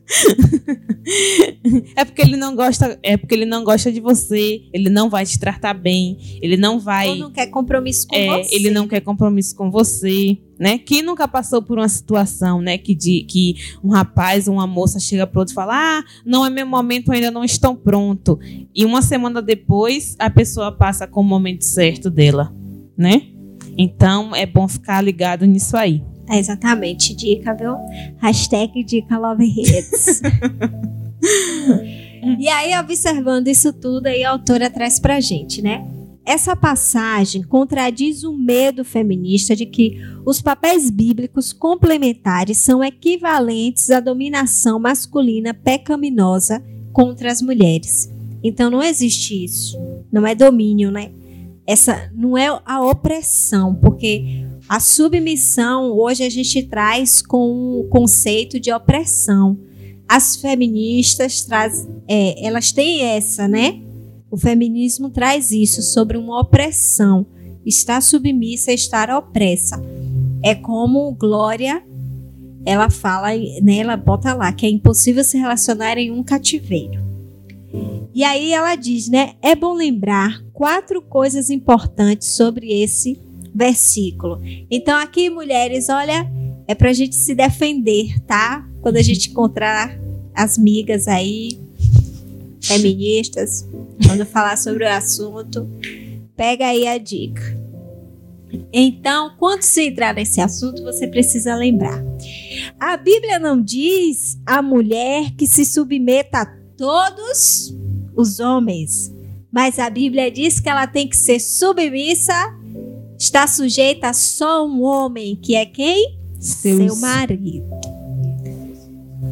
É, tá no mesmo, são sinônimos. Então, a submissão da mulher ela só está para o seu marido. Então, eu sou mulher, Ed é meu irmão homem, isso não significa que eu tenha que estar submissa a Éder.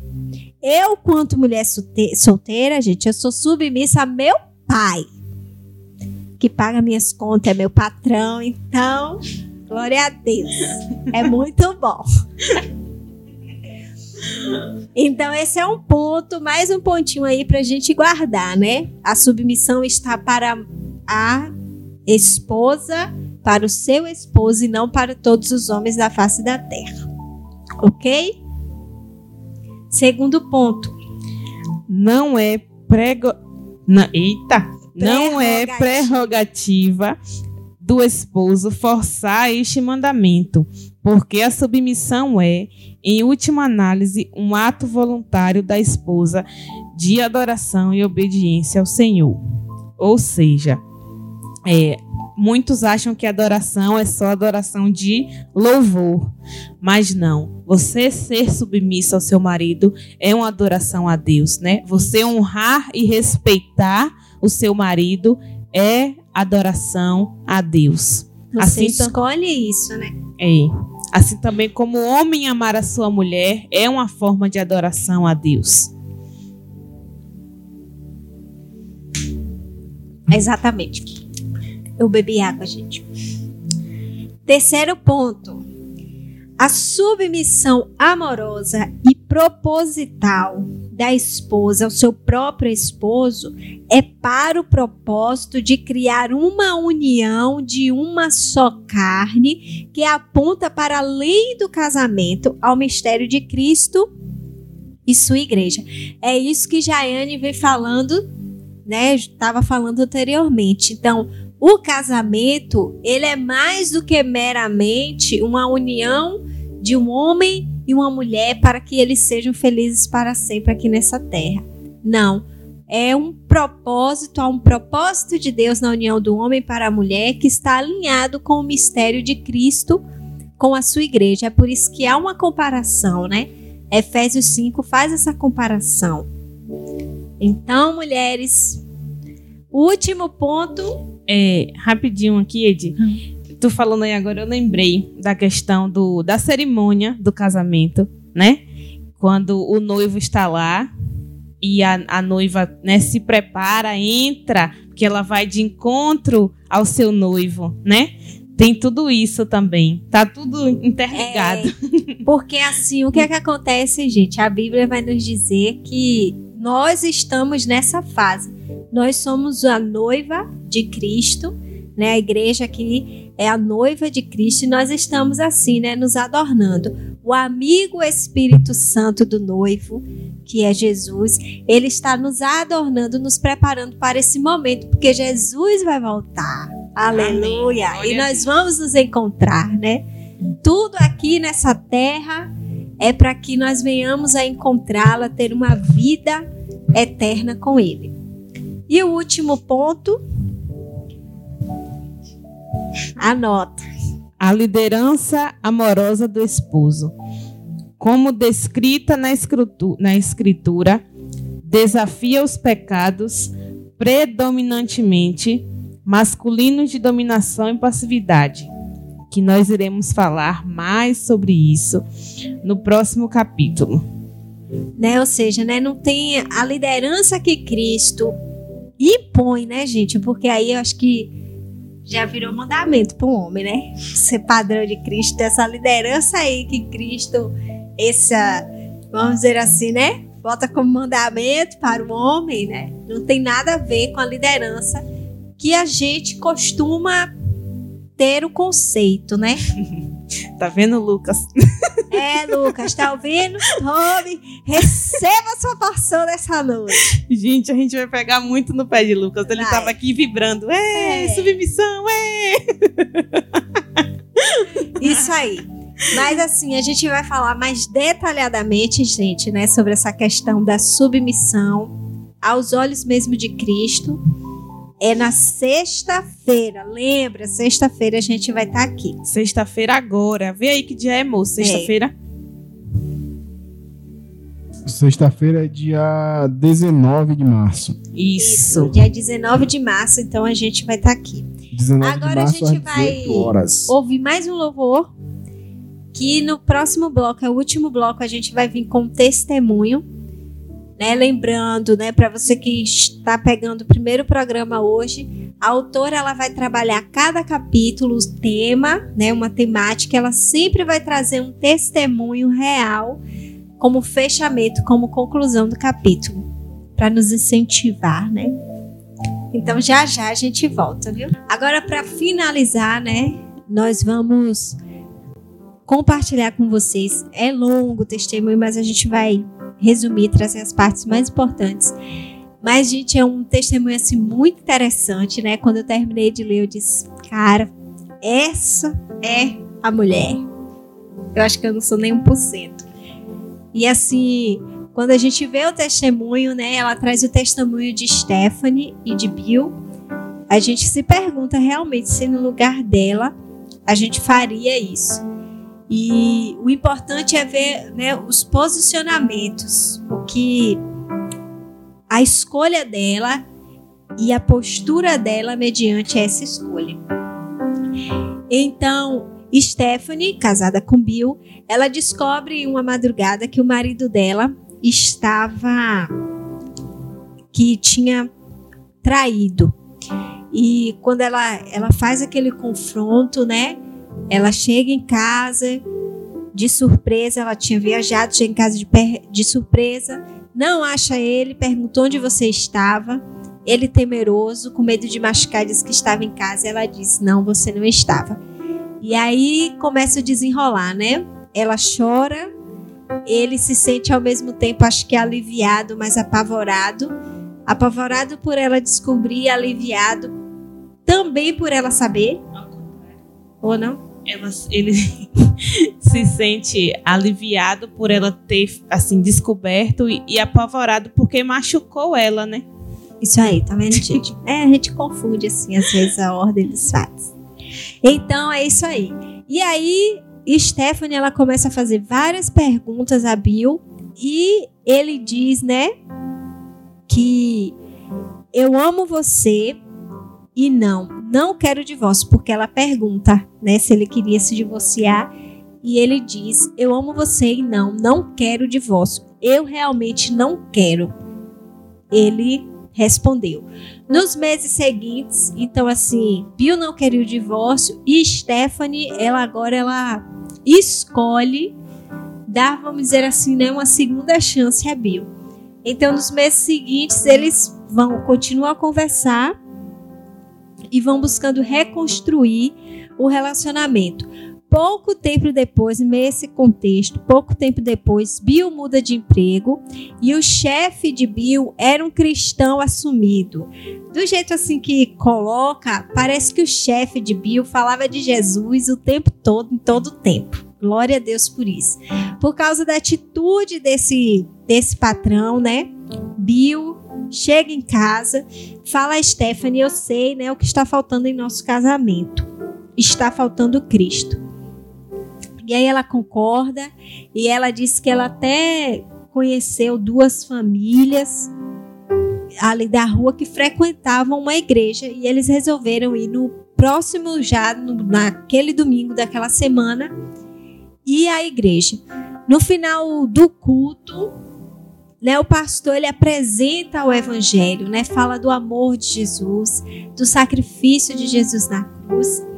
E Bill e Stephanie, né, gente, fazem aquela confissão de fé de levantar a mão. Eles são convidados, vão até a frente. E aí ele diz que um dos pastores se aproxima deles e olha para Bill e disse: Eu vi você vindo até aqui, quero que você saiba que Deus tem um plano para você. E esse mesmo pastor olha gentilmente para Stephanie e ele diz: Siga este homem. Pouca coisa. É, nessa parte, o que eu achei assim mais interessante é que quando o pastor faz o apelo, né, ela para de olhar para os problemas dele, para os defeitos dele e olha para seu para os seus próprios pecados e ela não pensa nele nesse momento. Ela fala assim: eu também preciso de Jesus né? Ela expõe isso, ela, eu preciso então, é, eu vou, eu quero Deus na minha vida. É, então aquela condição, né? Bill errou gravemente, sim, mas todos nós, né, somos pecadores, né? É. Todos nós precisamos do perdão, né? A nossa condição é que todos nós precisamos do perdão e do sacrifício ali de Jesus na cruz.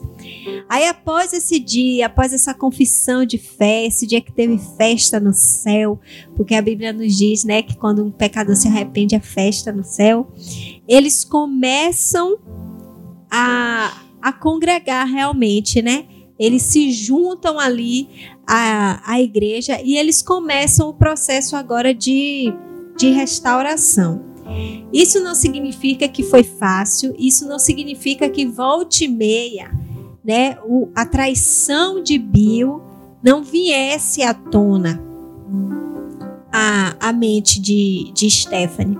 Ela vai dizer que tinha dias que ela não queria sair da cama, mas que ela sabia que ela tinha que sair por causa das filhas dela. E nesses dias ela dizia que quando ela sofria com a lembrança da infidelidade do marido, que ela buscava ajuda no próprio marido né? Conversava com ele e ele, ele dizia assim, né? Desculpe-me, eu não sei como mudar isso, mas quero que saiba que realmente amo você.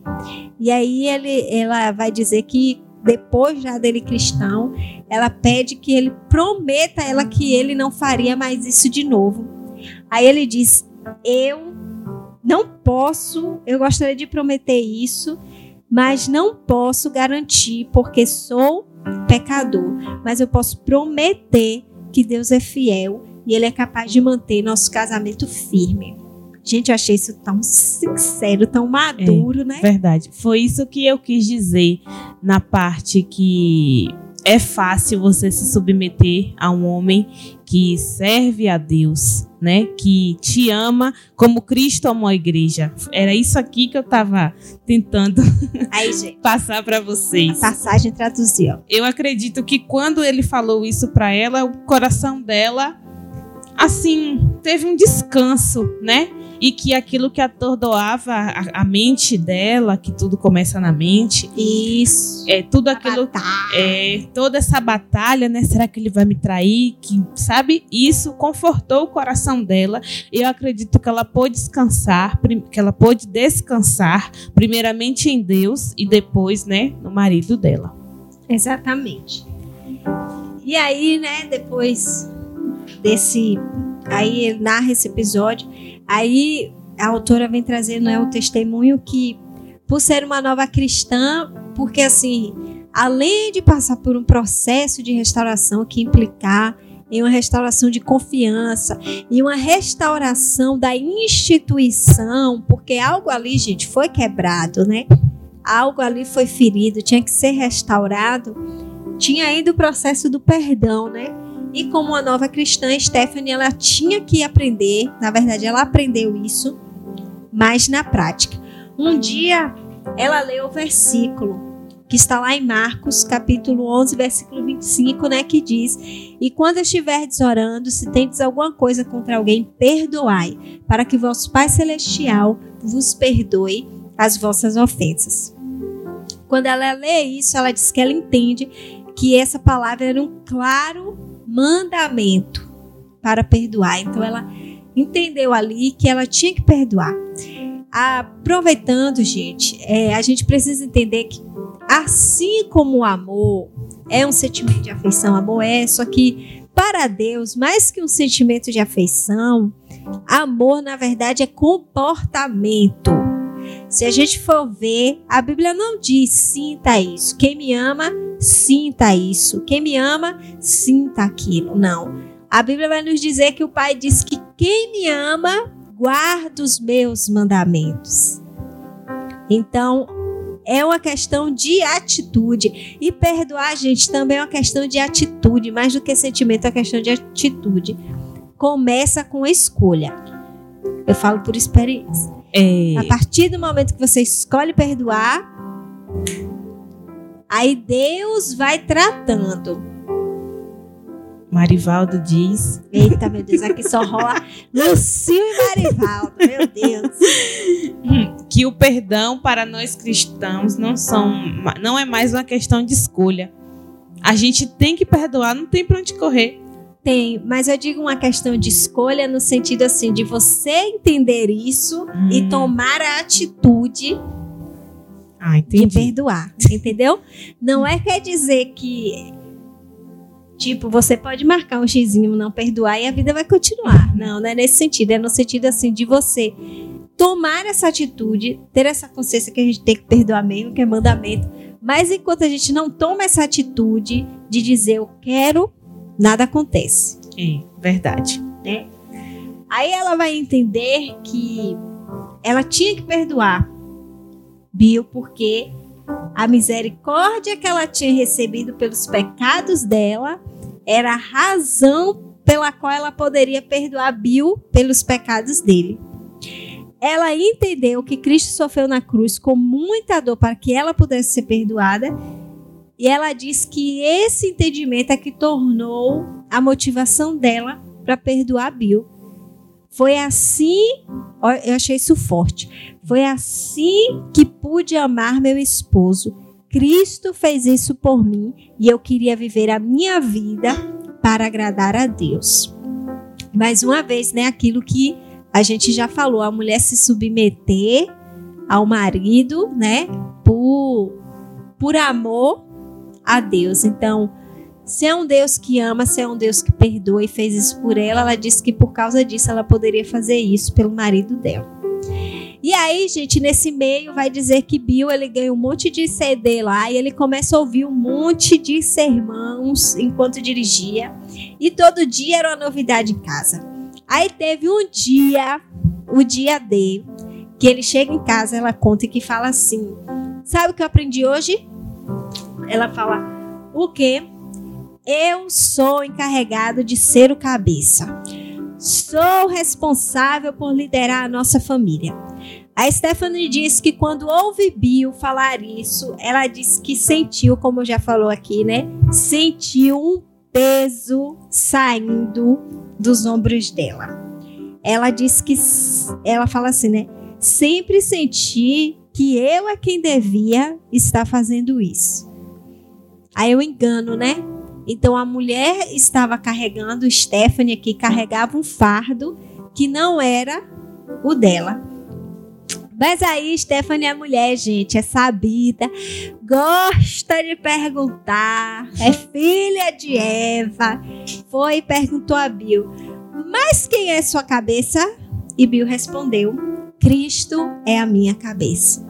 Então, gente, só nisso aí, né? Eles entenderam já a essência, vamos com a essência, vamos dizer assim, do funcionamento da mecânica do casamento. Aí a autora vai dizer assim que antes de se tornarem cristãos, eles tinham um casamento bem típico. Então, Bill trabalhava fora, às vezes passava mais tempo fora de, é, fazendo cursos para melhorar a questão do salário. Ela ficava mais em casa, mas trabalhava no final de semana.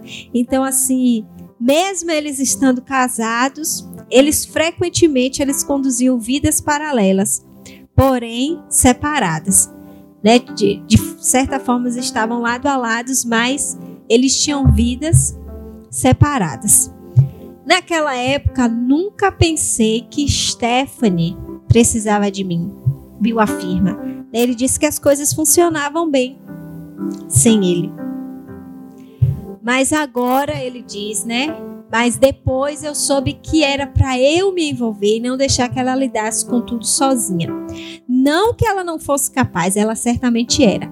Mas agora nós entendíamos que eu precisava arcar com as responsabilidades às quais fui chamado. Então a gente vê uma questão que a gente, né, a questão dos papéis, né? As coisas foram se encaixando, né?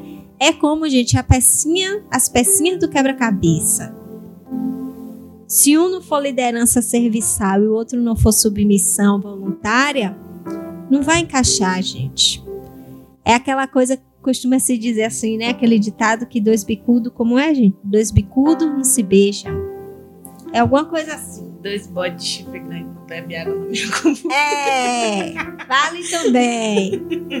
Então é por isso que há essa, né, essa diferenciação de papéis. Contudo, o valor e o amor diante para com Deus é o mesmo. Não há superioridade nem inferioridade.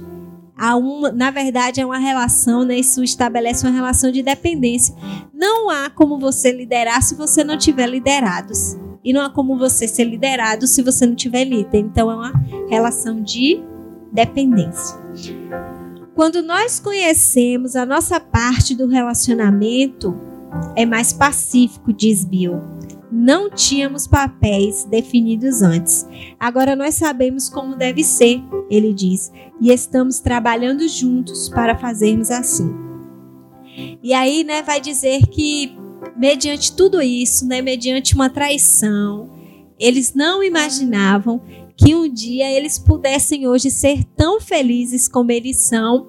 E gente, o melhor de tudo, eles hoje eles são instrumentos de Deus, eles fazem parte do grupo de aconselhamento de casais ali na igreja, da igreja deles, e eles vão ensinando, né, aconselhando outros casais a terem uma vida, um casamento conforme os parâmetros de Cristo, né, que sempre são bons.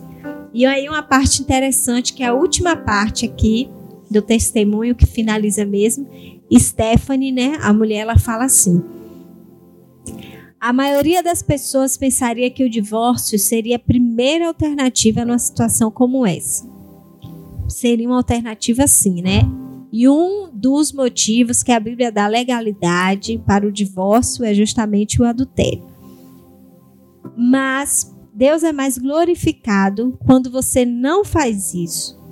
Mas ao contrário, Deus é mais glorificado quando você confia que Ele será fiel à Sua palavra para dar-lhe sabedoria, perdão e graça para a mudança de que precisa. Gente, eu não sou nem um por cento dessa daí, não. Eu acho que eu me encaixaria nessa maioria aqui, sabe? Das pessoas que pensariam o divórcio. Não foi um processo fácil. A gente vê na prática Stephanie e Bill né, vivendo a realidade do que é um casamento diante de Deus, dos papéis do casamento, né, em um casamento diante de Deus. E assim, gente, é tão bom, fala sério. Eu tive tanta, mesmo lendo e sendo desafiada, mas é tão bom quando a gente vê histórias de que Deus restaura. Isso faz, né, a gente faz refletir que porque a gente, antes de qualquer coisa, a palavra né, fala com a gente, o que a gente aprende. Primeiro, nós que somos confrontados. E aí eu fiquei pensando, às vezes a gente age como o mundo pensa, como se não tivesse mais jeito. Mesmo mediante uma traição, mesmo mediante uma, uma situação dessa. Mas a gente vê que quando a gente sujeita a Deus as nossas demandas, o Senhor ele cuida de cada uma delas. Então, essa noite nós queremos assim, né? Quem sabe você que está aí nos ouvindo. Deus é um Deus de propósito, sabe, gente? E a gente crê que tudo que a gente faz aqui é com propósito. A gente não vem aqui para brincar, né? A gente sabe da responsabilidade. A gente tem um cuidado a gente estava falando mais aqui, né? Quando a gente chegou, gente, vamos orar mais, porque a gente tem sentido, a gente tem percebido às vezes a dificuldade para a gente chegar aqui, para estar compartilhando com vocês da palavra, em especial esse tempo, né? Desse livro que fala tantas verdades. O livro ele diz assim que geralmente se costuma falar do feminismo, aquilo que ele não é, mais do que aquilo que ele é. Não é assim? Jaiane. Então, esse livro, a gente entende que ele vem falar mesmo do que o feminismo é e que geralmente não é dito. É uma visão espiritual que a gente precisa ter acerca dessa ideologia. Não é apenas uma batalha entre os sexos, né? Isso, né? exatamente. É realmente espiritual, né? É Deus e Satanás. Então, quem sabe, mulher, você que está aí do outro lado, viveu uma situação dessa, ou está vivendo a situação dessa, né? Em nome de Jesus, nessa noite, nós queremos animar você.